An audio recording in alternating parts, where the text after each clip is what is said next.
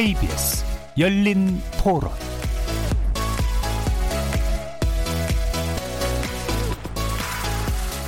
안녕하십니까. KBS 열린 토론 정준희입니다.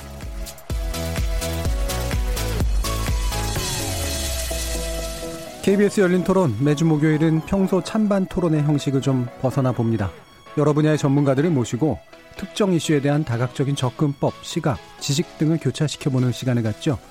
이름하여 지적 호기심에 목마른 사람들을 위한 전방위 토크, 줄여서 지목전 토크. 일부에서는 출연자 중 한 분이 골라주신 주제를 가지고 다양한 의견 나눠보고 있는데요. 아카데미 92년 역사상 외국어 영화로는 최초로 작품상을 수상한 것은 물론 감독상과 국제영화상 그리고 각본상까지 수상하며 세계 영화사를 다시 쓴 봉준호 감독의 기생충 그 감격의 여운이 여전합니다. 그 감동을 이어서 이번 주 출연자의 pick은 기생충이 드러낸 자본주의의 얼굴이라는 주제로 전 세계가 빠져든 지극히 한국적이지만 동시에 지구촌 모두가 공감할 수 있는 이야기, 영화 속 그 메시지에 집중해서 출연자들과 함께 지적 호기심 채워보도록 하겠습니다. 한편 최근 몇 주 동안 트랜스젠더 이슈가 우리 사회에 많은 화두를 던지고 있는데요.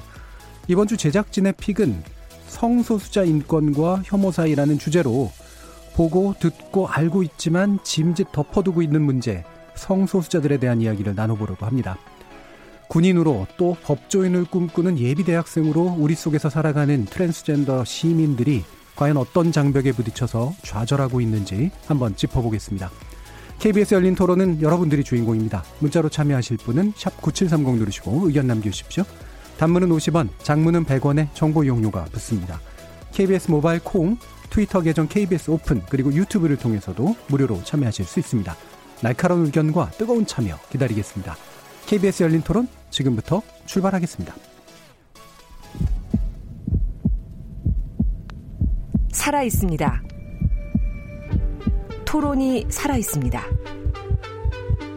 살아있는 토론, KBS 열린 토론. 토론은 라디오가 진짜입니다. 진짜 토론. KBS 열린 토론. 오늘 함께 하실 분들 소개하겠습니다. 경제는 좌도 우도 없다. 참 좋은 경제연구소 이인철 수장 나오셨습니다. 안녕하세요. 이인철입니다. 나라를 걱정하는 과학자 이종필 건국대 교수 나오셨습니다. 안녕하세요. 이종필입니다.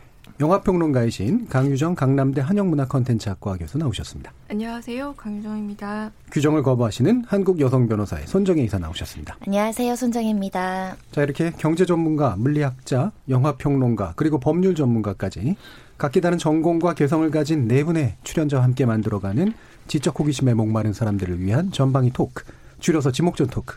오늘도 호기심, 기대 한가득 품고 출연자의 픽부터 시작해 보겠습니다. KBS 열린 토론.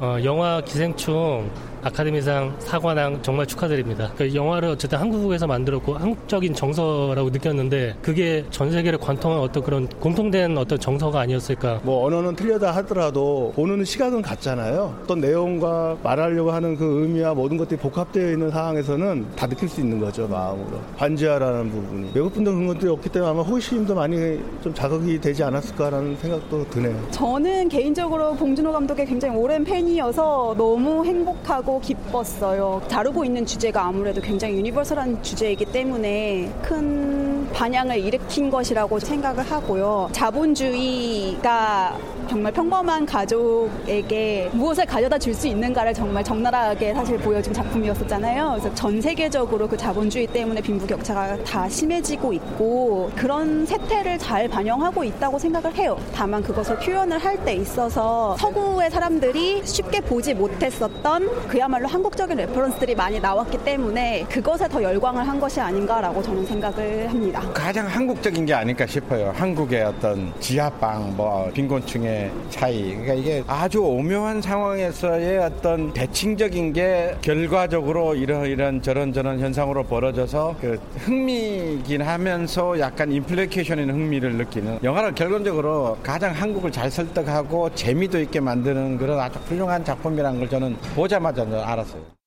자, 오늘 이 주제, 음, 강유정 평론가님께서, 어, 선정해 주셨는데, 사실은 이게 지난주에 우리 아카데미상 예상하고 이미 이제 선정했던 주제이기도 합니다만, 어, 이유 말씀 주시죠. 이유를 설명하지 않아도 되는 게 이유입니다. 왜냐하면 제가 화요일 날도 사실 예.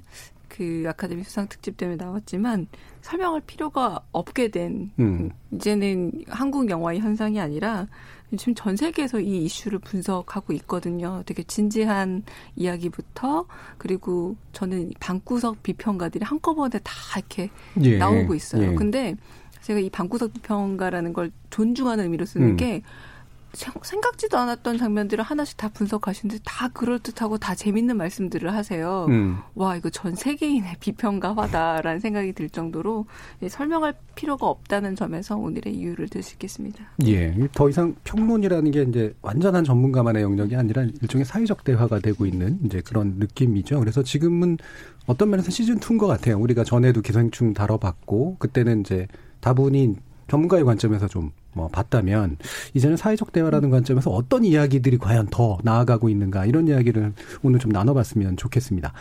그래도 어 다른 분들의 또 의견도 한번 들어봐야 되니까 어 시상식을 보셨는지 그리고 보시면서 어떤 생각이 드셨는지를 질문할 텐데 제가 약간 트릭을 걸게요. 한 단어 또는 한 문장 또는 사자성어 뭐 이런 걸로 한번 표현을 먼저 좀 해주시면 어떨까? 네, 굉장히 어렵죠? 네. 네. 자 먼저 이종필 교수님. 갑자기 안 당황하셨습니다. 깜놀 이런 거 괜찮습니다. 네, 막 자네와 당연지사. 게 당연지사. 네. 네. 아. 아, 이 정도는 당연히 줬어야 음. 되는 네, 음. 당연지사였고 저는 그 그냥 한국인 감독이 받았다. 한국 영화 받아서 그냥 기쁜 것보다 음. 훨씬 더 기뻤어요. 예. 마치 제가 시상식에 있는 것처럼 내가 상을 받은 것처럼 기뻤는데 그 이유를 생각해 봤더니 그 기생충이라는 이제 봉준호 감독이 만든 영화들이 여러 편들 보면은 우리가 같이 살았던 어떤 힘든 시절 그 장면들이 영화에 다 이렇게 새겨져 있잖아요. 뭐 네. 살인의 추억도 그렇고 괴물도 그렇고 설국열차도 그렇고 그런 요소 요소들이 박혀 있고 또 실제 그분의 삶 자체가 보면은 뭐 이제 블랙리스트에 올라서 또 고초도 겪으셨고 그런 삶의 여정들 우리가 같이 해온 공유한 경험들이 있단 말이에요. 예. 경험들이 있고 그거를 또 영화에서 그대로 녹여냈고 음.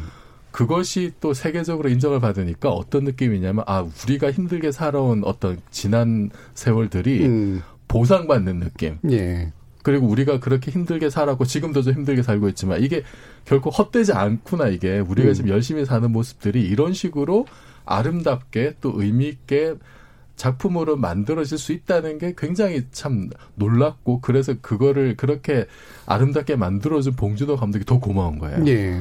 당연지사인데 굉장히 놀라셨다는. 네. 예. 봉준호 감독이 네. 놀랐다는. 아이러니를 다시 한번 생각해 보니까. 예. 네. 이인철 소장님. 저는 그 세 단어로 하면 예. 미쳤다. 미쳤다. 네. 세 글자 단어로. 음. 왜냐하면 저 월요일 날 12시 45분에 여기 생방송 음. 하고 있었어요. 음.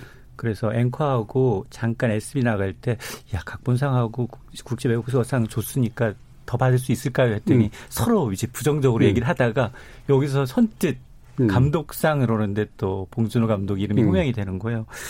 야, 정말 뭐 굉장히 뭐그 한마디 첫마디가 정말 음. 미쳤다. 음, 좋은 의미로 미쳤다. 미쳤다 라는 생각이 나온 거예요. 음. 그리고 난 다음에 아유 당연히 그러면 음.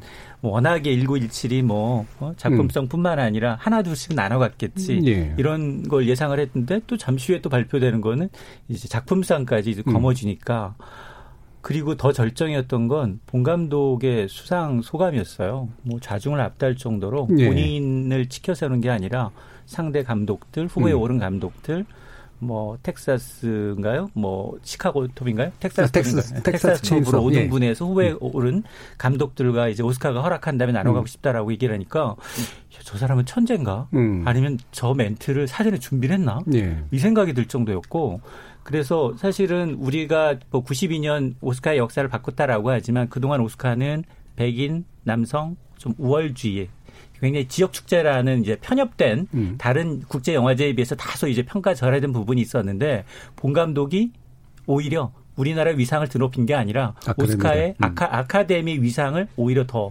넓혔다라는 점에서 굉장히 자랑스러웠고 예. 정말 미쳤다라는 말밖에 음. 나올 게 없었어요. 예, 미쳤다, 미쳤다 네. 그러면서 예, 실제로 육성을 터뜨리신 것 같아요. 예. 손정희 변호사님. 저는 신토부리가 생각이 났어요. 왜냐하면은 상을 받으면서 여러 가지 기사 중에 좀 눈에 띄었던 게 봉준호 감독한테 외국 인제 영화 관계자들이 왜 요번에는 공, 뭐 설국열차나 이런 영화차 옥자처럼 언어를 음. 한국어로 선택했는지라고 물어봤더니 봉준호 감독이 내 주변 이야기를 하고 싶었다라는 취지로 이야기를 하시더라고요.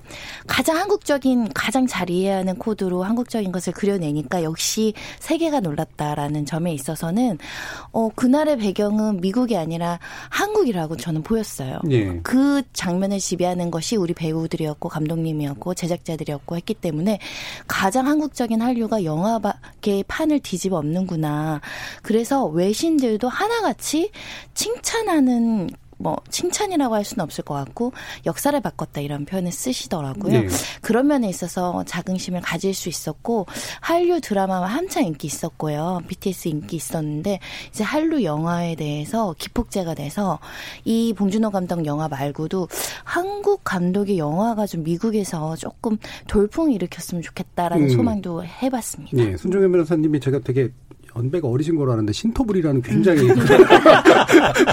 이해철 선생님이 쓰실 것 같은 그런. 어, 영화도 한국, 한국적인 게 몸에도 좋고 정신에도 좋다는 걸 강조하고 싶습니다. 예. 그 요즘 온라인에 도는 것 중에 그 청룡 영화제에서 조커가 주연상 탔다고 그런 아, 농담을 쓰기도 네, 하더라고요. 네. 예. 강유정 교수님 어떠셨어요? 글쎄 저는 음, 저만 그러면 영어 쓰겠네요. trigger라고 생각해요. Trigger. 음. 이제 이제는 trigger로 옮겨진 것 같아요. 음. 그래서 여러 가지 분석들이 나오는데 뭐 가디언즈에서 블랙리스트 얘기를 분석한다라거나 그래서 지금 좀 흥미로운 얘기들 중에 하나 저는 이제 뉴욕 타임즈에서 덜트 스푼이라는 음. 용어가 등장했더라고요. 예. 흑수저. 음. 그러니까 이 영화를 설명하는데 그 단어를 안 쓸 수 없으니까 뭐 꼰대, 먹방 음. 이런 것처럼 이제 이 용어가 그대로 쓰이진 않지만 번역되면서 이거 다른 파장을 또 낳게 되고 저는 제일 흥미로웠던 게 뭐냐면 결국은 이동이 생긴 것 같아요. 어떤 이동이냐면 아카데미가 추구하는 건 언제나 좀 보편성이었거든요. 근데 그 보편성을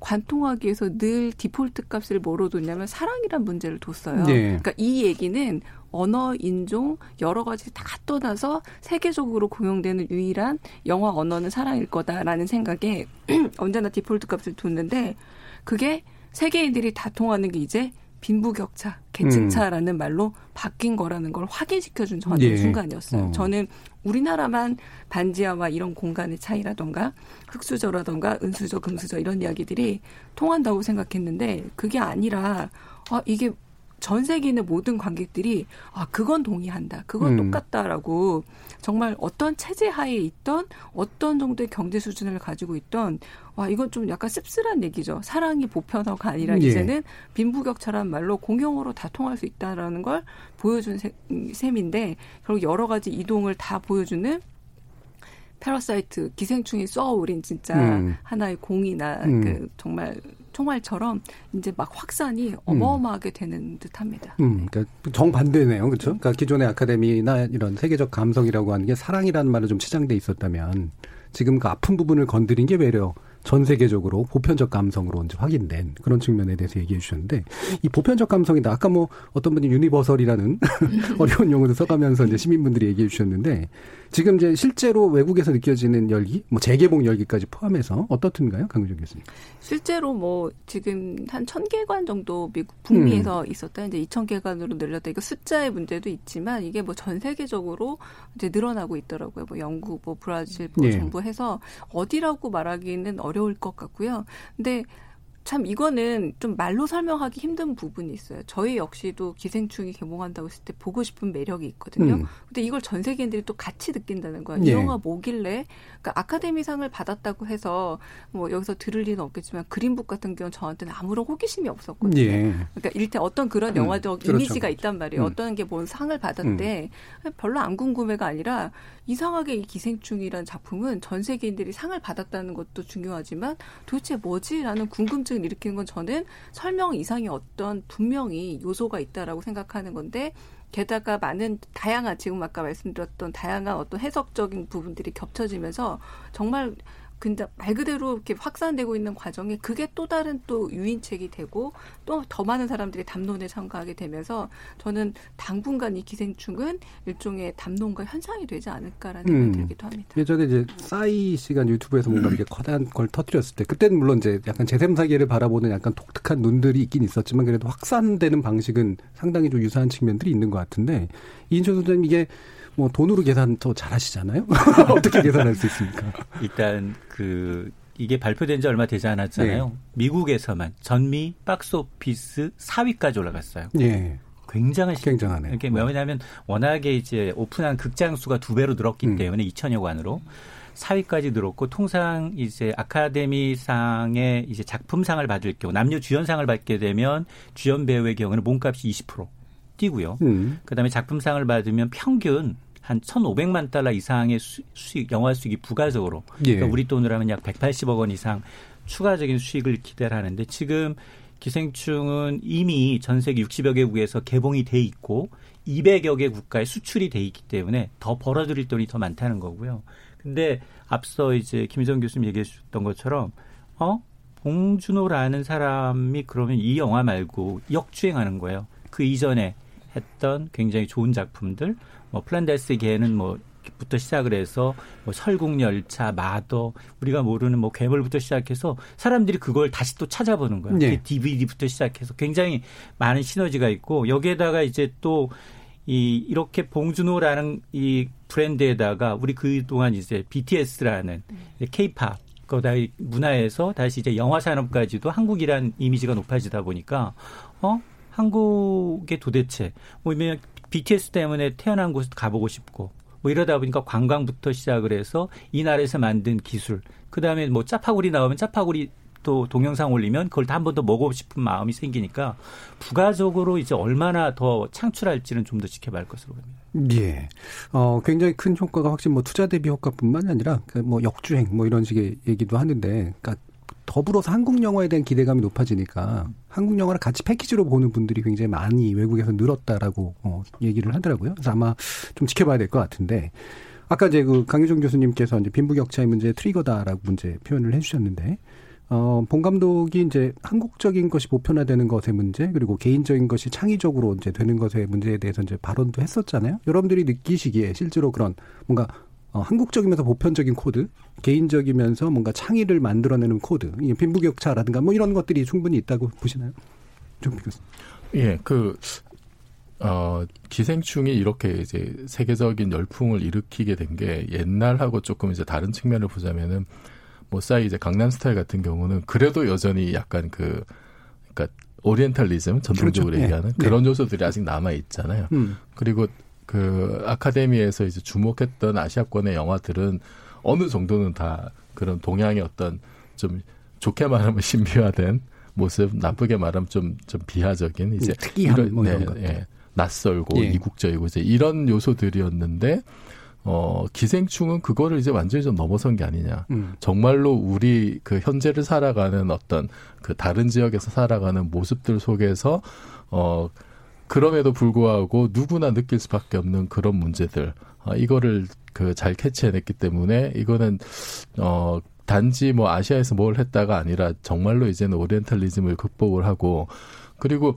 사실 이게 사람들이 이제 관심을 가지는 게 이게 완전히 먼 나라 다른 뭐 인종도 다르고 삶의 양식도 다른 나라 사람들의 이야기인데 이게 내용을 보니까 이게 우리나라에도 적용이 되는 자기네들에게도 적용이 되는 뭔가 이제 울림이 있는 이제 그게 사실 보편성의 요소잖아요. 네. 그거를 굉장히 그 봉준호 감독이 이제 잘 캐치를 하지 않았나. 그리고 사실 이제 한국이 서구사에 비춰지는 모습이 이제 여러 다층적인 면이 있는데 그 중에 하나는 또 굉장히 좀 IT 기술이 앞서간다 이제 이런 것도 좀 있거든요. 그리고 네. 이제 트럼프는 맨날 우리 보고 부자 나라라 그러고 네. 그런 아시아에 좀 옛날에 좀 못 살았는데 지금 갑자기 부자가 되시는 강국 부자의 그 참 여러 가지 모습들. 음. 그 또 세계화된 과정에서 이제는 우리가 뭐 그냥 뭐 은둔 조용한 아침의 나라가 전혀 아니잖아요. 굉장히 세계화가 많이 돼 있고 이제 그 속에서 드러나는 다양한 어떤 삶의 양태들을 굉장히 좀 실시간으로 좀 보여준 거. 그래서 아 이게 지금 전 세계 글로벌로 엮여 있는 굉장히 색다른 모습 중에서 또 우리가 함께 느낄 수밖에 없는 모습이 어, 한국에서는 저런 식으로 특이하게 드러나는구나. 그것이 많은 사람들한테 좀 울림을 준 것 같아요. 예, 그러니까 사실 예전에 외국어 영화상 탄 것들 보면 바로 그런 요소들이 이제 어필돼 가지고 이제 탔던 면들이 있었잖아요. 약간 오리엔틀리즘적인 요소라든가 뭐 와후장룡 같은 그런 네. 케이스를 보더라도 그렇고. 그래서 제 주변에 있는 분들이 아카데미에 목적식적으로 외국어 영상을 타려고 네. 그렇죠. 대단히 한국적인 것인데 사실 네. 조선이라 든가 뭐 이런 사극적인 거 이런 것들을 강조하려고 했던 분들이 많았었거든요. 그 저도 그 얘기를 하고 싶었는데 음.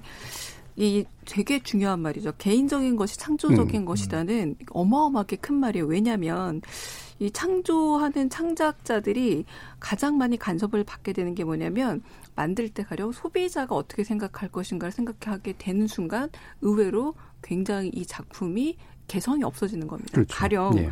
영화를 만들 때 외국인들이 어떻게 생각할까라고 생각하고 만든 영화가 기생충이 아닌 거예요. 음. 여기서는 그게 아니라 그냥 내 생각을 어떻게 음. 전달하지만 있는 거지 어, 혹시 프랑스 사람들은 어떻게 볼까? 여기서 그럼 트러플 넣어야 될까라던가 음. 이런 얘기가 아니라 정말 개인의 생각으로 들어갔을 때 오히려 창작물이 가지고 있는 독특한 개성이 드러나고 있는데 중요한 건 뭐냐면 최근에 대개의 산업화된 영화 현장에서는 그 부분을 가장 많이 건드리거든요. 예. 개인적인 것 하지 말라는 거죠. 음. 소비자가 원하는 needs를 찾아. 그러다 보면은 점점 더 아주 평범해지고 컨베이어 벨트에서 그래서 공장의 그냥 공정 과정 비슷하게 만들어지는 건데 저는 제가 하나만 확대해서 지적을 할게요.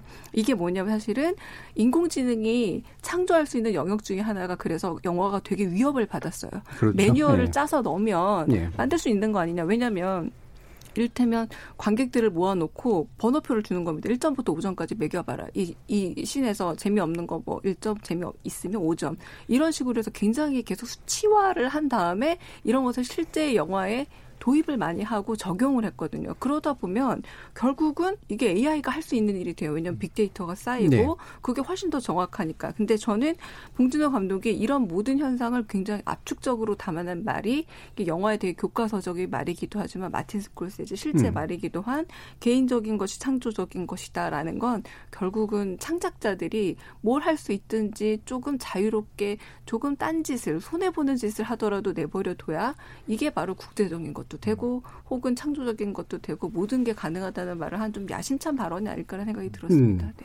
이번에 그러니까 우리 빈부격차 얘기도 하고 그랬지만 그 사실 뭐 우리 그러니까 한국 아 한국의 부자들은 저렇게 살고 한국의 가난한 사람들은 저렇게 사는구나 신기하네가 아니라 결국 자기들의 이야기로 이제 느끼는 어떤 요소들이잖아요. 그러니까 또 하나 이제 예. 말씀드리자면은 사실 봉준호식의 그 그러니까 봉준 봉테일이라고 얘기를 많이 네. 하는데 그게 단지 이제 물론 소품 배치나 이런 게 굉장히 아주 정교하고 디테일하게 합니다만 그 이제 흔히 그런 얘기죠. 한국 한국 영화의 어떤 그 사실주의적인 요소들 그것의 최고봉이 이제 봉준호 감독이다로 얘기하는데 그게 어떤 미술 소품 배치는 저는 좀 부차적인 거고 음. 정말로 그 내용 자체가 너무나 사실적인 음. 그래서 그 특히 기생충 같은 거 보면은 전형적으로 이제 약자와 강자의 대립 구도가 영화에서 할리우드 문법에서 보면은 이제 약자와 강자가 가진 클리셰적인 장면들이 있잖아요. 약자들이 연대해서 사악한 강자들 물리친다라는 어떤 그런 서사가 가장 기본적인 플롯인데 만약에 인공지능 영화 만드는데 그렇게 만들겠죠. 그런데 기생충 그걸 완전히 전복을 시켜버리는 음. 영화고 약자들 사이의 갈등 거기서 구조적으로 일어날 수밖에 없는 굉장히 비극적인 거 이게 사람들 뒤통수를 치는 거죠. 그런데 이 모습들은 지금까지 우리가 그냥 막연하게 관념적으로 약자는 반지하에서 어렵게 산다 내지는 보이지 않는 지하 세계 굉장히 좀 이렇게 힘들게 산다라고 하는 관념을 완전히 깨부수는 정말로 그 사람들이 어떻게 살아갈 수밖에 없는지 왜 이 그 어, 칼을 둘 수밖에 없었는지에 대한 아주 생생한 어떤 리포트 같은 예. 이런 요소들 그러니까 지금까지 눈에 보이지 않았던 세상을 봉준호 감독이 정말로 들어가서 적나라하게 보여줬다. 우리가 미처 알지 못하던 세상의 새로운 법칙을 보여줬다는 면에서는 예. 엄청난 충격을 준 것 같아요. 음. 그 예전에 이제 그 한겨레 20일에 안수찬 기자가 썼던 이제 가난한 청년들은 왜 눈에 보이지 않니 이런 그 기획 기사 쓴 적이 있습니다. 예. 그거하고 맥락이 이제 비슷해요. 음. 지금 이제 옛날에는 달동네가 있었고 판자촌이 있었는데 그게 지금은 고시촌이나 쪽방으로 보이지 않는데 가려져 있단 말이에요. 네. 가려지니까 우리는 빈곤이 없는 것처럼 생각을 해요. 음. 그런데 그것이 다 숨어 있고 내재화돼 있다는 거죠. 그러니까 눈에 보이지 않으니까 우리 마음대로 이렇게 상상을 하는데 봉준호 감독의 기생충은 그거를 완전히 새롭게 보여졌다. 우리 눈에 보이지 않는 세상의 어떤 빈곤의 문제, 양극화의 문제를 그 세계에 적용되는 법칙, 우리가 미처 몰랐던 새로운 법칙을 완전히 발굴해서 까발켜줬다. 음. 라는 면에서 굉장히 좀 이게 신선하다. 예. 아, 신선하고 우리가 미처 보지 못했던 어떤 어, 그런 생각들을 이렇게 당겨준 게 이제 저는 그런 요소로. 예. 이종필 교수님이 직업만으로 보면 중산주축인데 네. 지금 공감하시는 정도로 보면 빈, 빈곤층에 가까운 어떤 제가 또 반지하의 서민을 예. 살아왔기 때문에. 네. 근데 반지하의가 마침 나왔으니까 또 이제 그 봉조로 감독이 이제 이런 지하 공간에 관련된 것들을 굉장히 중요한 영화적 장치로 활용한다 이러잖아요. 실제로 어, 영화적으로 분석하실 때 그런가요? 매번 그렇죠. 음. 그리고 계단도 매번 나와요. 음. 그 데뷔작이라고 할 수 있을 백색인이라던가 그 이런 작품들 보면은 꼭 계단이 등장을 하거든요. 아주 인상적으로.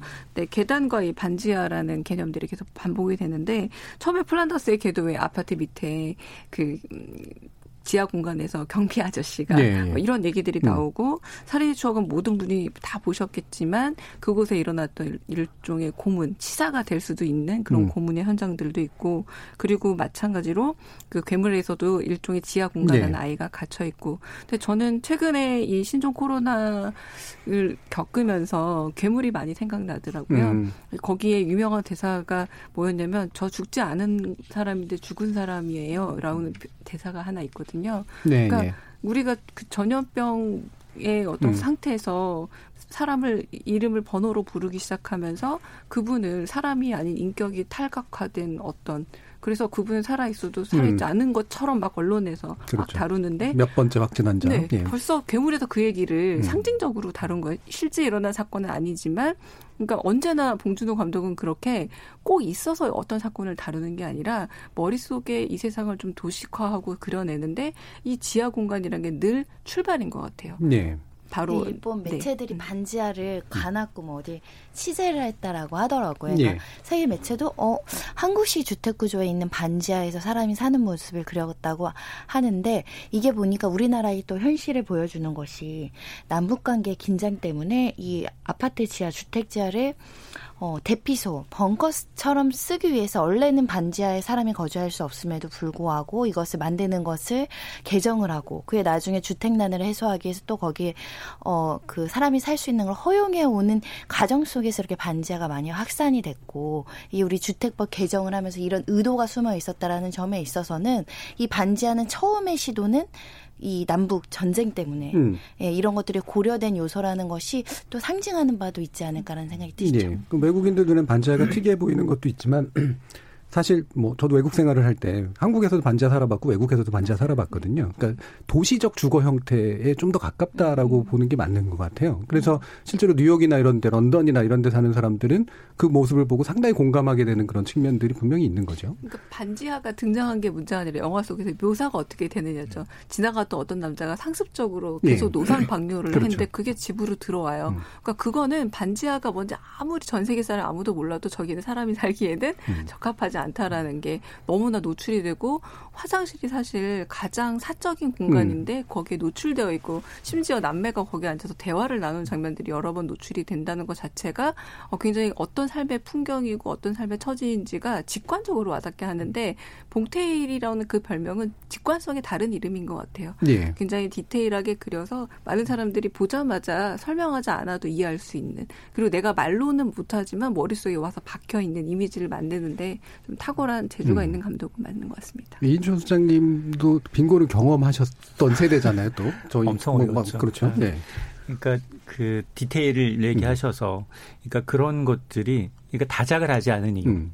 본인이 미리 이제 영화라는 작품에 이제 발을 놓고서는 이렇게 스크랩북처럼 하나하나를 전부 다 깨알같이 그려서 네. 그걸 현실화시키고 그걸 안 되면 수십 번 수백 번 같이 같이 하고 그러면서도 이건 사실 우리나라에서는 드러내기 힘든 폐부와 같은 거잖아요. 반지하, 달동네, 연탄 뭐 이런 그 수식어는 이제 굉장히 우리가 이제 잘 못 살았을 시절을 이제 많이 부각시키는 거기 때문에 우리는 담고 싶어 안 하지 않지만 음. 분명히 사회 부조리 그리고 기생충이란 이 영화를 통해서 좀 그걸 뛰어넘는 휴머니즘을 보여주다 보니까 사실은 성각을 뚜렷하게 보여주지만 그 판단하는 건 이제 보는 관객한테 맡기는 거지 이 구별을 애매모호하게 해놨거든요. 그래서 아마 받아들이는 청취자들이 뭐 뉴욕에서 반지하를 살아봤든 아니면 우리가 여기서 현재 네. 반지하를 살고 있든 아 심리는 어 인간의 어떤 빈부격차를 분명하게 선 이게 드러냈다라는 것에 대해서 누구나 공감하니까 그 코드가 아마 그 코드가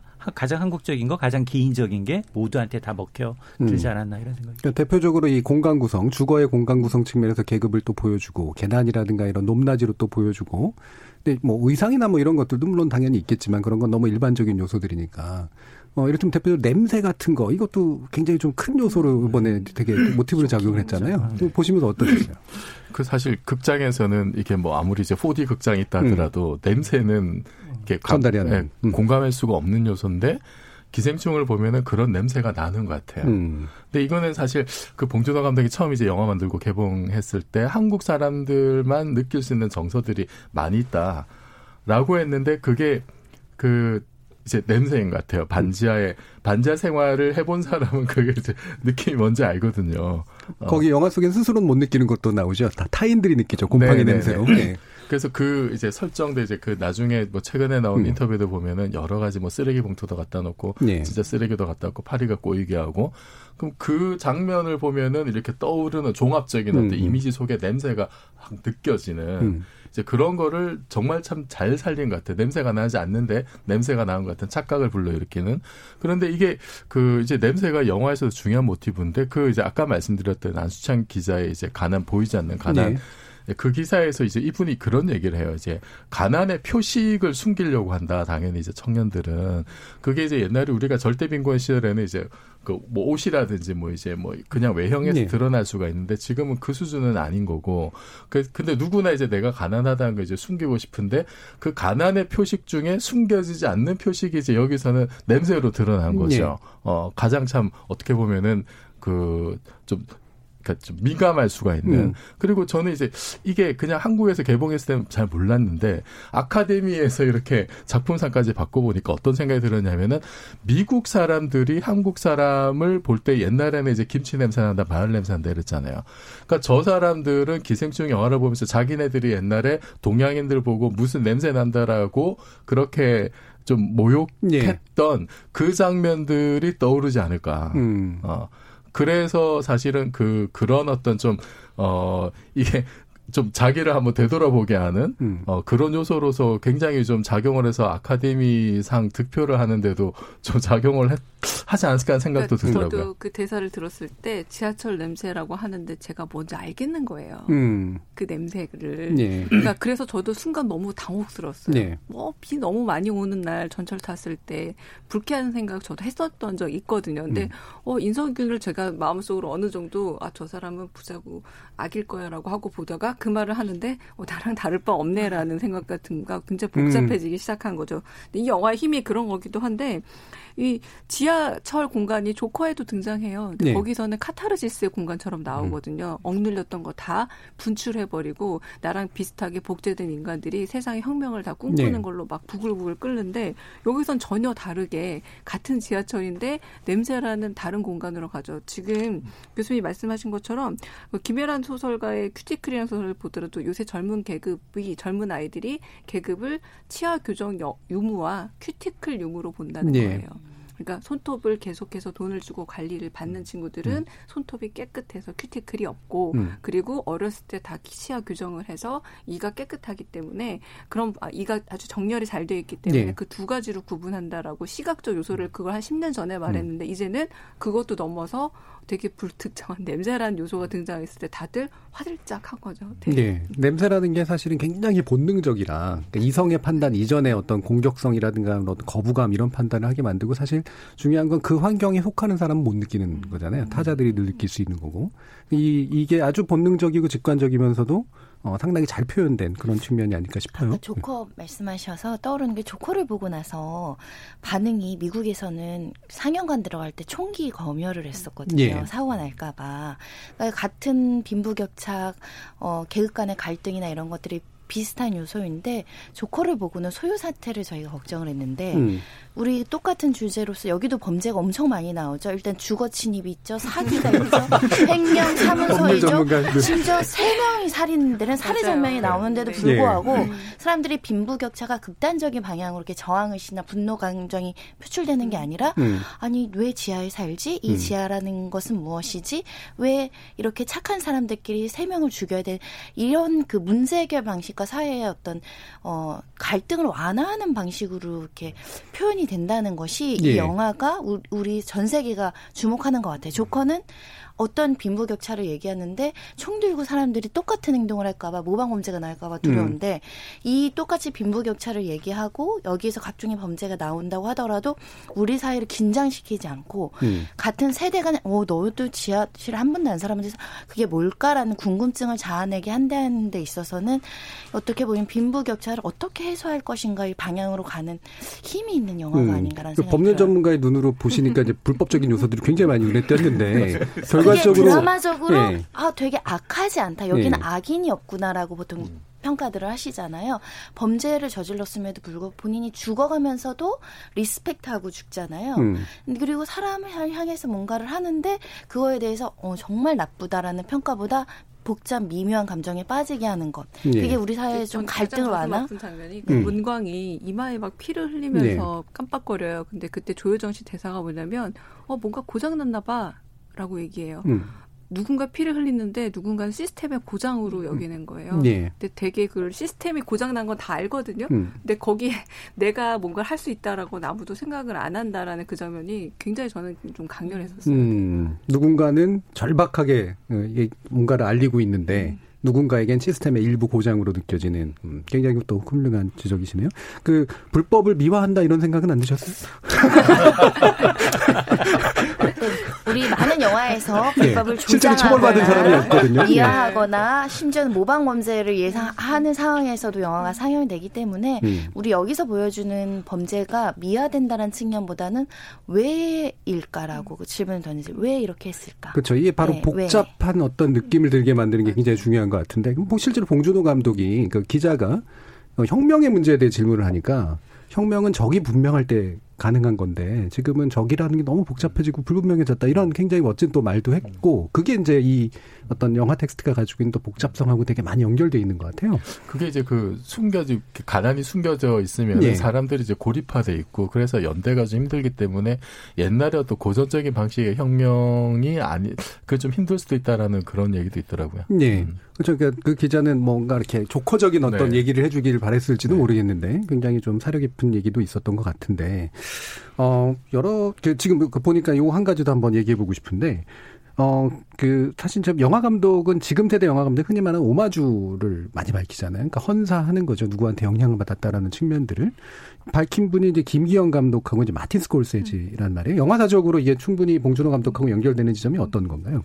일단은 그 김기영 감독은 한여, 충녀, 환여 이렇게 시리즈 영화들을 만들었는데 특히 갑자기 좀 다른 계층의 삶에 투입되게 된 어떤 여성의 삶을 많이 그렸어요. 그 중에서 가장 대표적인 작품이 이제 한여인데 이제 옛날 말로 하는 식모잖아요. 식모가 음. 서울로 와서 전혀 계사, 경험하지 못했던 삶을 사는데 거기도 계단이 일단 등장합니다. 그래서 거듭 자신의 공간과 주인의 공간은 계단으로 나뉘어져 있는데 거기를 거듭 왔다 갔다 하면서 그러나 결국은 이 계단이 극복할 수 없다라는 네. 마지막에 피해자로 끝나고요. 음.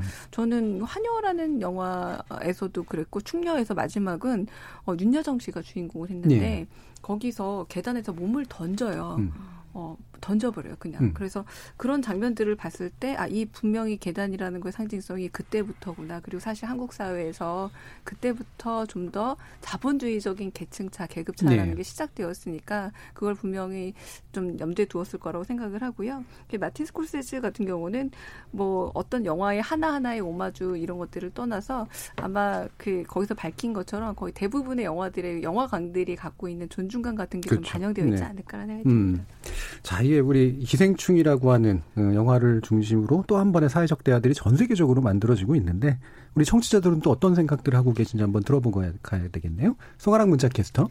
안녕하십니까. 문자캐스터 송아랑입니다. 기생충이 드러낸 자본주의의 두 얼굴이란 주제로 청취자 여러분이 보내주신 문자 소개해드리겠습니다. 유튜브로 의견 주신 MST로 시작하시는 청취자분. 강유정 교수님 요즘 자주 볼 수 있어서 좋네요. 화이팅! 유튜브로 의견 주신 강마리 청취자분. 애정애정합니다. 강유정 교수님 짱! 콩 아이디 김종무님. 아인슈타인과 뉴턴이 기생충을 봤다면 과연 어떤 생각을 했을까요? 기생충과 상대성 이론과의 관계는 뭘까? 급 궁금해지네요. 콩 아이디 K774로 시작하시는 분.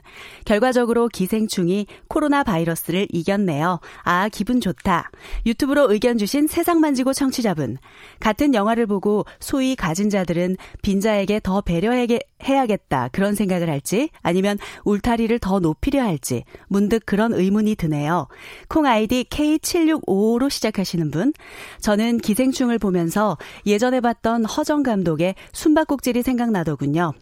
소년주, 문정희, 고인이 되신 전미선 씨 등 배우분들의 열연이 돋보였던 영화랍니다. 유튜브로 의견 주신 BUI로 시작하시는 청취자분, 텍사스 전기톱 연쇄 살인 사건이 봉준호 감독님 덕분에 다시 회자되는 이 아름다운 모습 흐뭇합니다. 유튜브로 의견 주신 허도행 청취자분, 현재 미국에서 기생충이 영화 예매 순위 3위라네요. 거의 1년 전 작품이 이렇게 시간이 지날수록 개봉관이 늘어나는 상황. 세계와 우리가 문화적으로 연결해서 볼 수 있, 연결해서 볼 수 있는 또 하나의 이야기가 생각, 생겼다는 게 너무 즐겁습니다. 유튜브로 의견 주신 2WK 청취자분, 블랙리스트부터 시작해 촛불 시위와 탄핵, 그리고 아카데미 사관왕까지 석권까지 생각해보면 모든 과정이 영화 같네요.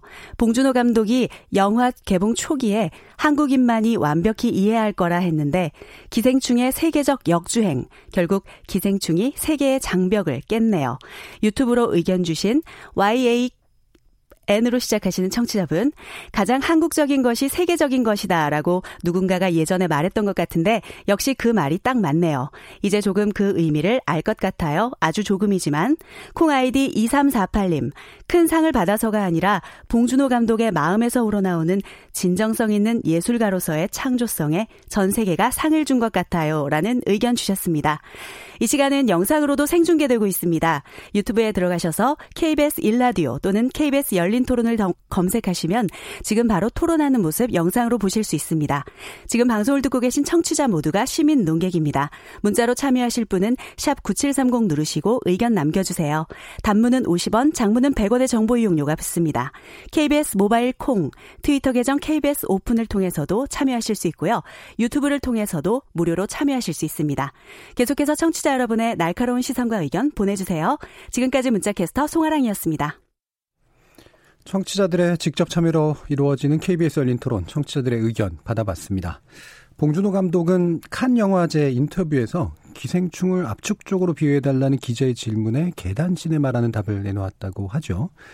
계급 계층 간 격차를 가리키는 사다리라는 말과도 통하는데요. 사다리를 오르려는 사람들, 사다리를 걷어차려는 사람들, 여러분들의 위치는 어디쯤이신지 모르겠습니다. 지목전 토크 출연자의 픽 여기서 마무리하겠습니다. 여러분께서는 KBS 열린 토론과 함께하고 계십니다.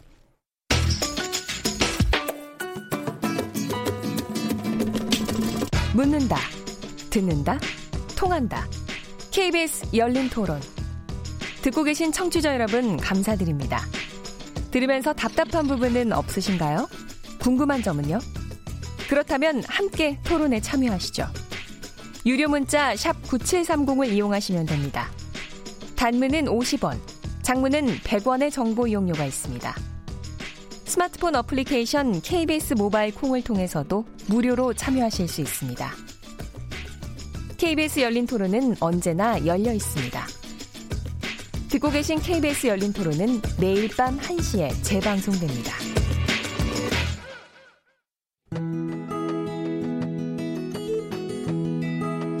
23살 A씨는 숙명여대 법학과 합격 통보를 받았습니다.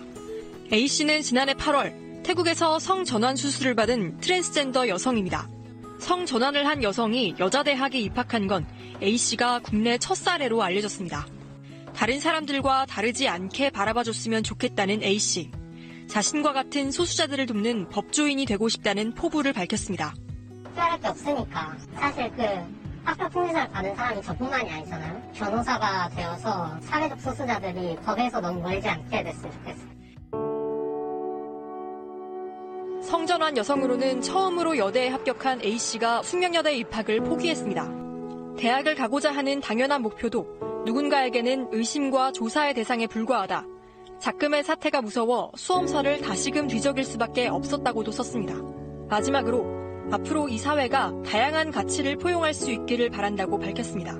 법적 성별이 여성이라 합격과 입학에 절차상 문제가 없었습니다.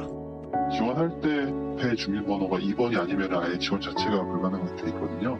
지난주 처음 A씨의 합격 소식이 전해졌는데 일부 숙대 재학생과 서울 시내 주요 여대 단체들이 여성의 권리를 위협하는 성별 변경에 반대한다며 성명을 내기도 했습니다. 반면 숙대 재학생과 졸업생 일부는 A씨의 입학을 환영한다며 입장문을 내는 등 대학가에서 찬반 논쟁이 일었습니다. 예, 두 번째 지목전 토크 시작해 보겠습니다. 지적 호기심에 목마른 사람들을 위한 전방위 토크. 두 번째 주제는 성소수자 인권과 혐오 사회입니다. 참 좋은 경제연구소 인철소장, 물리학자이신 이종필 건국대 상호교양대 교수, 영화평론가 강유정 강남대 교수, 그리고 손종혜 변호사 이렇게 네 분과 함께 지목전 토크 제작진의 픽 시작해 보겠습니다.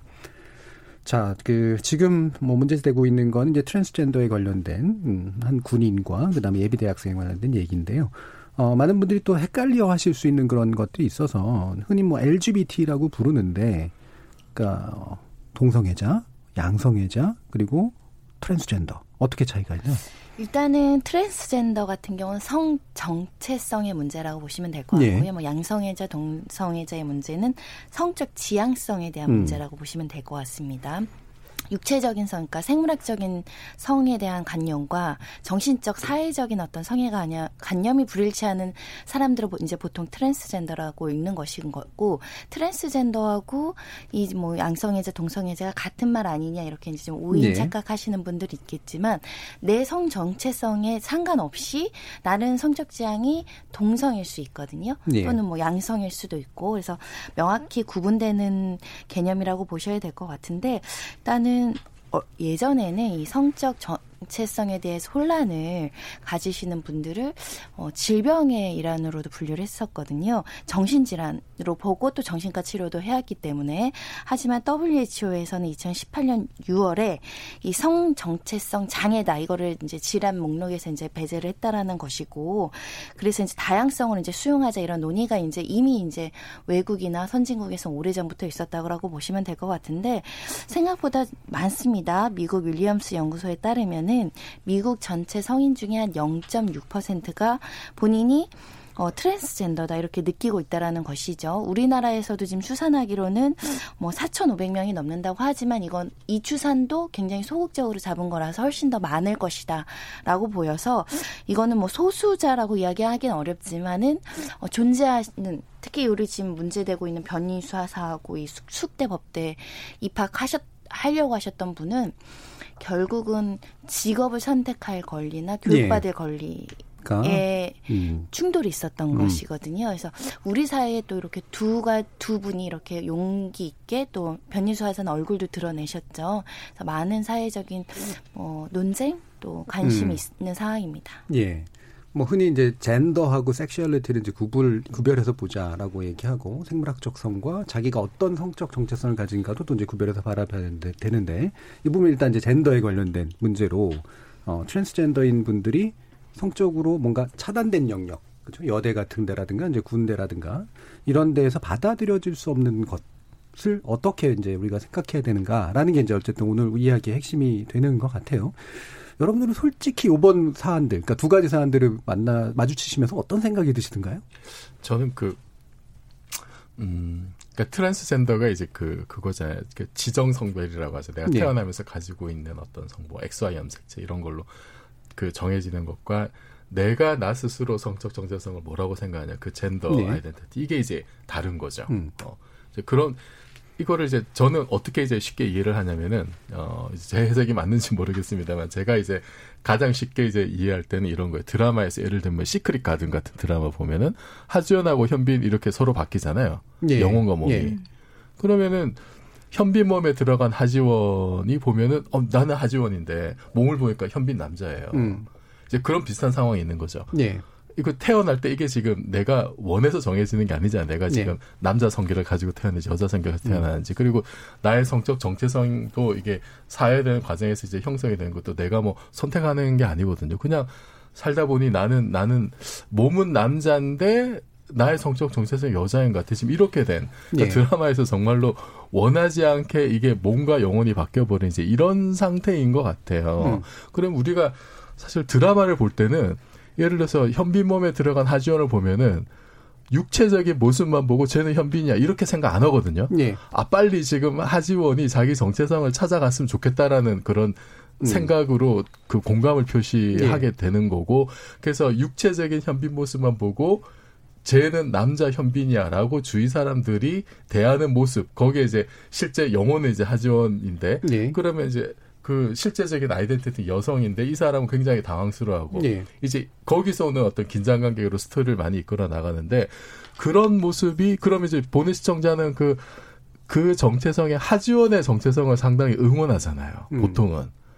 근데 그게 이제 현실에서는 그게 안 되는 거지. 이게 트랜스젠더 네. 문제가 돼버리면. 네. 어. 드라마에서는 그런 식으로 뭔가 자기의 정체성에 대해서 동감해 주는데. 동감해 주는데 네. 현실에서는 전혀 그렇지 못하고 예. 특히 이제 이 두 사건 같은 경우에는 제가 안타까웠던 게 지금 군대 이제 변희사사는 군대에서 지금 이렇게 배척을 당한 거고 예. 그다음 지금 대학생은 여대에서 배척당한 거잖아요. 그러니까 군대는 남자들만 있는 공간이고 그러니까 남자들이 많이 있는 공간이고 여대는 여자들만 있는 공간인데 그 두 공간에서 다 배척을 당한다 지금 이 사람들이 예. 그게 너무 안타까워. 그럼 이도 어디로 가야 되는 거예요? 음, 강희정 교수님 어떻게 생각하세요? 저는 이 법이라는 객관적 경계선이 있었을 때는 네. 다들 관대했던 것 같아요. 음. 그리고 이거를 일종의 정치적 올바름이라는 심리적인 자기 검열의 어떤 중요한 그 수단으로도 쓴 거죠. 나는 이 부분에 대해서 어떻게 생각하는가를 가지고 스스로를 많이 검열을 했고, 그래서 오히려 법이라는 객관적인 경계선이 지켜졌을 때는 법을 믿은 것 같아요. 많은 사람들이 판단의 유보를. 근데 이번에는 법적으로 아무런 문제가 이제 없어지는 네. 상황이 되다 보니까 음. 기본적인 법에 그러니까 결국은 주관적인 선이 중요해진 거죠. 음. 주관적인 선. 정말 이제 이제부터 저는 뜨거운 이슈라고 생각을 하는데 그래서 아까 기생충 얘기 하자면 선을 넘었다고 다들 얘기하고 있는 거예요. 군대 역시도 네. 선을 넘었어. 그리고 숙대의 여학생들 역시도 선을 넘었어라고 얘기하는데 이 선이 아직 합의되지 않은 선이라는 거죠. 네. 합의되지 않은 선인데 그렇다면 좀 더 이야기를 나누고 그 선에 대한 어떤 담론이 형성되기도 전에 음 저는 그 대학 입시를 결국은 실패하게 된 그 여성이 굉장히 좀 마음이 아팠는데 그 말에서 나온 얘기가 뭐냐면 공포와 혐오라는 말이 다 들어가 있어요. 음. 결국은 이 정말 이걸 원했던 것일까? 음. 음.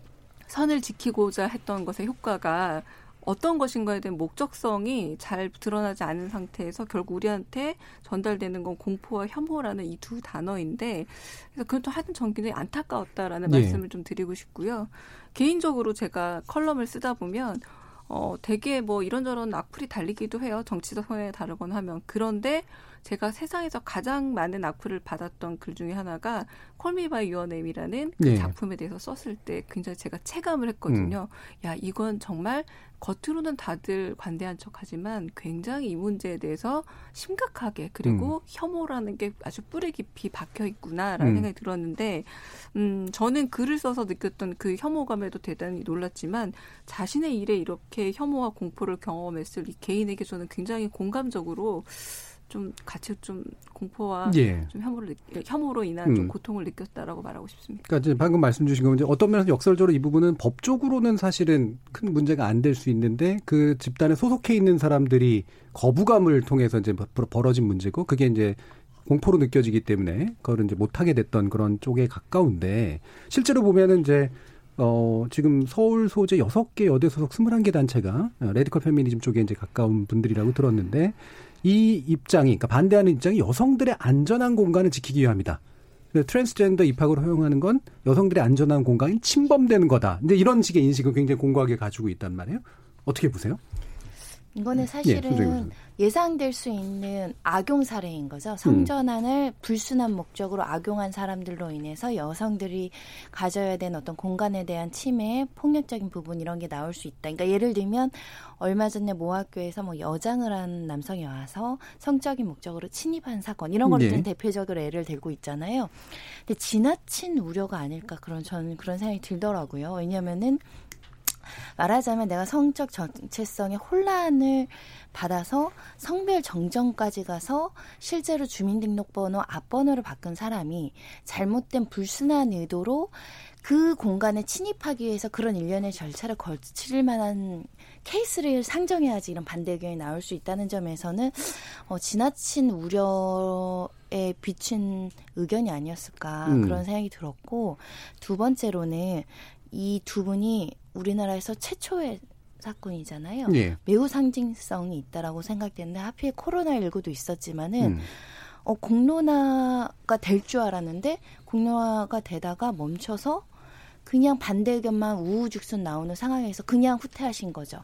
그런 면이 굉장히 안타까워서 이런 문제를 지적할 여지는 있어요. 이게 또 사회적 공론화를 통해서 그런 위기나 두려움이나 우려가 없고 이런 사례가 외국에서 별로 없고 이런 것들을 서로 서로 공방하면서 그런 두려움이나 이런 것들을 줄여갈 수 있음에도 불구하고 이 이야기가 나오고 공론화가 제대로 되지 않다 보니까 결국 개인이 시스템 속에서 차별과 혐오만 겪는. 네. 그래서 지금 논평들이 아니 도대체 공적인 기구들 관련된 단체들에서 이 차별과 혐오를 왜 방조하고 있느냐는 거. 거거든요. 음. 이거를 이게 차별적인 표현이고 혐오적인 표현이라서 우리 사회가 가이드라인으로 막아줘야 되는데 권위 있는 사람 중에 이걸 이야기하는 사람이 별로 없다라는 점.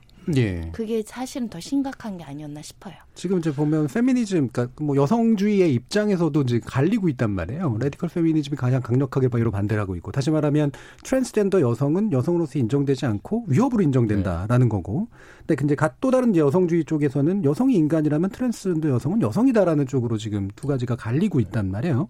그리고 실제로 트랜스젠더 여성에 대해서 가장 부정적인 인식으로 조사되는 분들이 이제 20대 여성으로 또 나온다는 거 여러 가지 함의들이 있는 것 같거든요. 일종의 이제 님비 현상이죠. 적어도 이제 뭐 내 공간은 안 돼, 내 주변은 안 돼. 머릿속으로는 이해를 하죠. 분명히 한 인격체로서 차별은 안 된다. 이거는 이해가 가는데 내 공간, 내 생활 속으로 들어와서 느낄 수 있는 막연한 불안감. 예. 그러니까 앞서 말씀하셨던 것처럼 자신들이 안전한 공간을 지키기 위해서는 같은 익숙한 성에 의해서 이제 공간을 지켜야 되는데 이 성소수자가 이제 침범함으로 해서 이제 선입견이 자리 잡고 보다 보니까 성소수자는 폭력적일 수도 있고 뭐 질병을 퍼뜨릴 수도 있고 여러 가지 음. 그동안 정제되지 않은 이그 확인되지 않은 이런 소문 때문에 싫어하는 거 막, 막아버리는 거죠. 근데 그걸 받아들이는 입장에서는 어 내가 성소수자라고 해서 이제 학교에 뭐 피해를 주거나 뭐 폭력을 행사하거나 그런 피해 준 것도 없는데도 불구하고 입학 자체를 차단시켜버리는 언론으로 인해서. 네. 그럼 만에 하나 이분이 그걸 극복하고 속이고 언론에서 노출이 안 돼서 속이고 들어갔다 하더라도 나중에 그게 발각이 된다면 후폭풍은 더 커질 수가 있겠죠. 음. 과거 이거와 비슷한 영화가 있었잖아요. 물론 뭐 이거 트랜스젠더 영화는 아니었지만 톰 행크스가 주연했던 필라델피아라는 영화를 예, 예. 보게 되면 미국은 굉장히 그 변호사임에도 불구하고 굉장히 유능한 잘 나가는 에이스 변호사임에도 불구하고 어느 순간 이제 사내에서 암암리의 이제 부작용 뭐 이제 모습에서 외모에서부터 드러나는 이 환자임을 이제 인지하고서 해고시켜 버리잖아요. 네. 그리고 이제 끝까지 그걸 또 소송을 통해서 권리를 찾아가는 내용이었는데 그게 1990년대 미국에서 있었던 영화였고 아카데미상까지 수상한 걸로 저는 음. 기억을 하고 있는데 이게 거슬러 찾아봤더니 지금 유엔에서는 1948년에 이미 세계 인권선언 기념일로 성수자의 차별을 금지하는 차별금지법이 있었던 상황이에요. 근데 지금 우리는 반세기가 넘어서 7, 80년 됐는데도 여전히 한 발짝도 나가지 못하는 상황에서 이런 사례들이 툭툭 나타나다 보니까 예. 지금 처음 이제 논의 대상 테이블에 올라와 있다는 부분. 음. 저는 하나 얘기하고 예, 싶은 게 이 안전이란 말이요. 최근에 기득권이 자신의 권력과 지위, 권위를 이용하기 상당히 많이 쓰는 단어입니다. 원래 보수의 언어죠, 안전이라는 네, 그러니까 노란 조끼 시위 네. 때도 네. 어, 안전이라는 게 굉장히 떠올랐고 뭐 방금 말씀하신 질병 관리에도 안전이란 말이 떠오르고 그래서 이 일종의 되게 주관적으로 사용될 수 있는 말인데 이게 그 공적 규범의 언어로 안전이 사용되고 있다라는 거죠. 근데 이 안전에 대한 저는 확실한 설명이나 이해가 잘 안 된다는 거예요. 그래서 네. 그런 측면에서. 그, 네. 이제 페미니즘 계열 중에 이제 그 이런 강성 페미니즘 그 특히 이제 trans trans exclusionary radical feminism이라고 예. 하는 그 계열이 그걸 배제하는 예, 예. TERF TERF라고 음. 하는데 그러니까 이제 LGBT 중에 T를 이제 좀 배제하는 음. 거죠. 그러니까 이분들의 그 아이디어는 뭐냐면은 그 어, 생물학적인 성별을 굉장히 이제 중요시하고 남성으로 태어난 Y 염색체를 가지고 태어난 것 자체가 죄악이다. 그, 그 사람들은 아무리 이렇게 뭐 자기가 트랜스젠더라 하더라도 생물학적인 성별 때문에 여성의 고통을 완전히 알 수 없다라는 예. 어떤 그런 뭐 미국에서도 옛날에 이제 유행했다고 하는 그런 이론적인 기반을 가지고 있는 것 같아요. 음. 근데 이제 이분들이 현실적으로 왜 그 트랜스젠더가 남성인데 여성의 공간에 침범한 남자라고 규정을 하냐면은 이제 이런 문제예요. 트랜스젠더인데 성전환 수술하지 않고 남성의 성기를 가지고 있는 여성이 예. 예를 들어서 뭐 이제 게이 바나 뭐 이제 이런 데 와가지고 속이고 어, 자, 자, 소, 수술도 하지 않고 그거를 자, 정체성을 속여서 이제 그 동성애자를 강간한다라든지 이제 이런 일들이 드물지만 이제 좀 있었던. 예. 그럼 거기서 느끼는 성소수자들의 어떤 굉장한 어떤 그 두려움이나 피해의식 그게 이제 아까 얘기했던 안전의 문제로 음. 드러나는 것 같아요. 그리고 또 하나 이제 최근에 있었던 그 며칠 전에 있었던 건데 미국의 이제 코네티컷 주에서 고등학교 여자 여사 그 육상 선수들이 트랜스젠더 여성들이 육상대에 출전한 거를 금지해달라고 그 고, 고소를 했어요, 이거를. 음. 왜냐하면 이 트랜스젠더 여성들이 육상 대회를 석권하는 거예요. 예. physical이 좋으니까 그랬겠죠. 그래서 이거를 하, 하지 말아달라고 지금 그 소송을 내는데 트랜스젠더 여성들을 또 옹호하는 쪽에서 그거는 차별이다 그러고 지금 보니까 미국에서도 17개 주는 그런 트랜스젠더 허, 차별 없이 이제 출전을 허용을 하고 있고 네. 한 여덟 개 주 정도는 또 이제 그 뭔가 제한을 두고 이러더라고요. 그래, 그, 그래서 그 지금 그 여자분들이 그런 두려움이나 안전에 대한 어떤 고민이 있는 것도 이해할 측면이 있습니다만 지금 이 케이스는 사실 두 분 다 그 여러 가지 그 조치들 어떤 뭐, 뭐 수, 술도 하고 이제 예. 그 법적인 어떤 조치를 다 거쳤기 때문에 지금 우려할 만한 그런 극단적인 상황은 사실 좀 벌어지기 음. 힘든 좀 이제 그, 그런 실제적으로 그런 상황인 것 같아요. 예. 어 그래서 좀 그 너무 극단적인 케이스만 보고 오히려 사실 원래 페미니즘이 사실 성소수자에 대한 어떤 인권과 예. 그, 그 사람들에 대한 어떤 보호 이런 게 기본에 깔려 있는데 그게 너무 강조되다가 좀 이게 극단적으로 가서 오히려 성소수자를 차별하고 혐오하는 쪽으로만 좀 너무 그 음. 목소리가 나온 게 아니냐 싶어서 좀 안타까운 면이 예. 있습니다. 실제로 그럼 법적으로 아까 이종필 교수님이 잠깐 언급해 주셨지만 우리나라는 트랜스젠더 지향을 가지고 있을 때 그거를 수술이라든가 이런 걸 거쳐야지만 여성으로 인정받을 수 있는 상태인 그러니까 거죠. 성별을 정정해 주는 거, 그러니까 주민등록번호를 바꾸는 거는 굉장히 어렵습니다. 네. 저희 이제 판례 기준을 한번 설명을 드려볼게요. 얼마나 어려우냐면 일단은 19살 이상이어야 되고요. 혼인하면 안 됩니다. 미성년 음. 자녀가 없어야 되고 성장기부터 뭐 지속적인 불일치감 때문에 고통이 호소되거나 이 반대 이성의 기속감을 느끼고 그리고 상당 기간 정신과 치료를 받아서 그게 의무기록지나 이런 걸로 모두 남아 있어야 되는 것이고요. 호르몬 요법에 의한 치료도 병행을 해야 되고 이것도 예. 의무적으로 그 관련된 의무 기록이 나와야 됩니다. 그리고 성전환 수술로 신체 외관이 그 바뀌어야 되는 것을 의무적으로 명시를 하고 있는 거고 생식 능력을 상실할 것을 요구하고 있고요.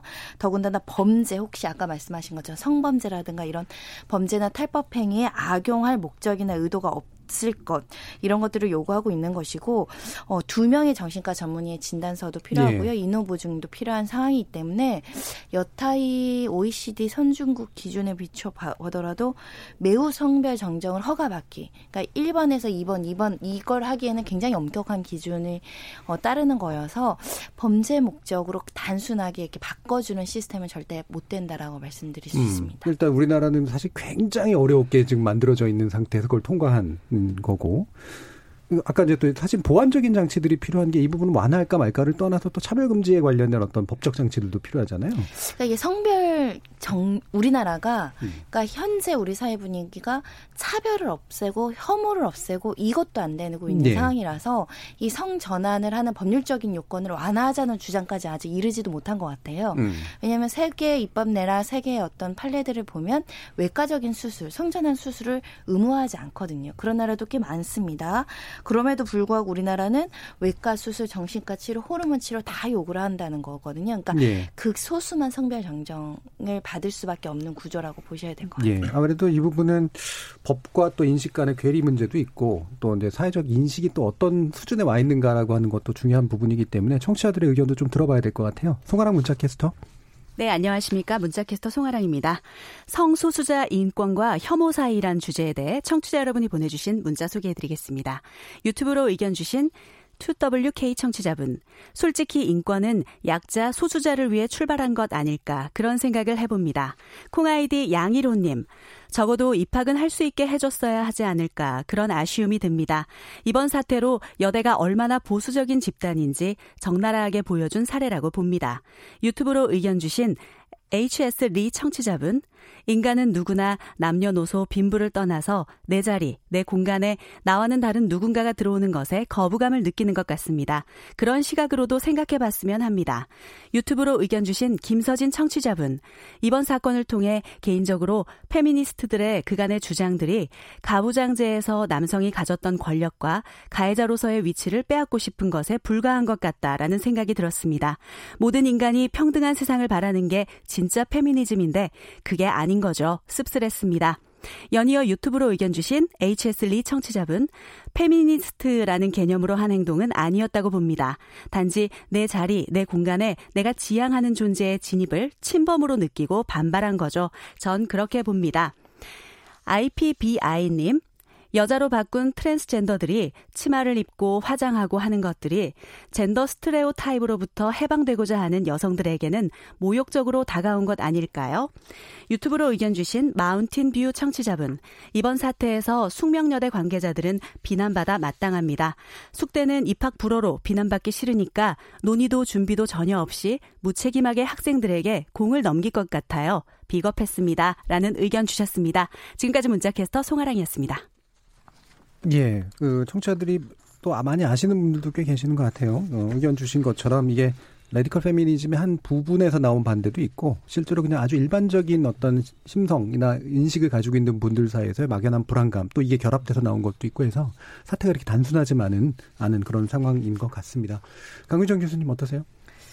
정말 쉽지 않다는 생각이 드는 게 바로 이런 문제인 것 같아요. 음. 그래서 뭔가 제 의견을 선명하게 얘기하다가도 이렇게 되게 주저되는 네. 상황이 바로 이런 상황이 아닐까라는 생각이 드는데 저는 하나만 얘기를 하고 싶어요. 그 차별과 혐오를 누구는 느, 누구라도 느껴서는 안 된다는 거죠. 그게 음. 저는 뭐 소수자, 다소자 누구라도 네. 결국은 차별과 혐오를 느꼈다면 뭔가 이건 잘못됐다라는 그 문제 의식이라도 좀 있었으면 좋겠다는 생각이 들고 정말 그 봉준호 감독 포스터에 나오는 말이지만 행복은 나눌수록 커지잖아요라는 그 멘트가 있는데 참 쉽지 않다는 거예요. 영화 속의 환상적인 대사에서나 왜 이게 가능할까?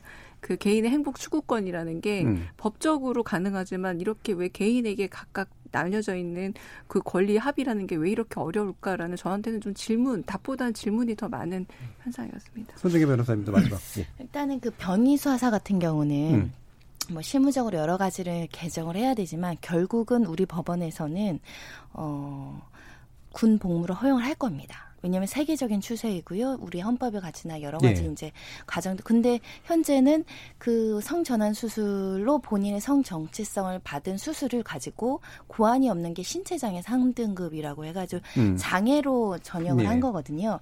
우리 법도 사실은 따라오지 못한 측면들이 너무 많아서 사실은 코로나 19 끝나면은 좀 논의 많이 했으면 좋겠다라는 생각도 예. 들고요. 예, 제가 처음에도 말씀드렸지만 이렇게 미뤄둔 그리고 덮어둔 것들을 빈부 빈, 빈부격차의 문제건 아니면 이렇게 소수자의 문제건 간에 우리 사회가 다시 진지하게 좀 대화를 해야 될 때가 아닌가 생각을 합니다.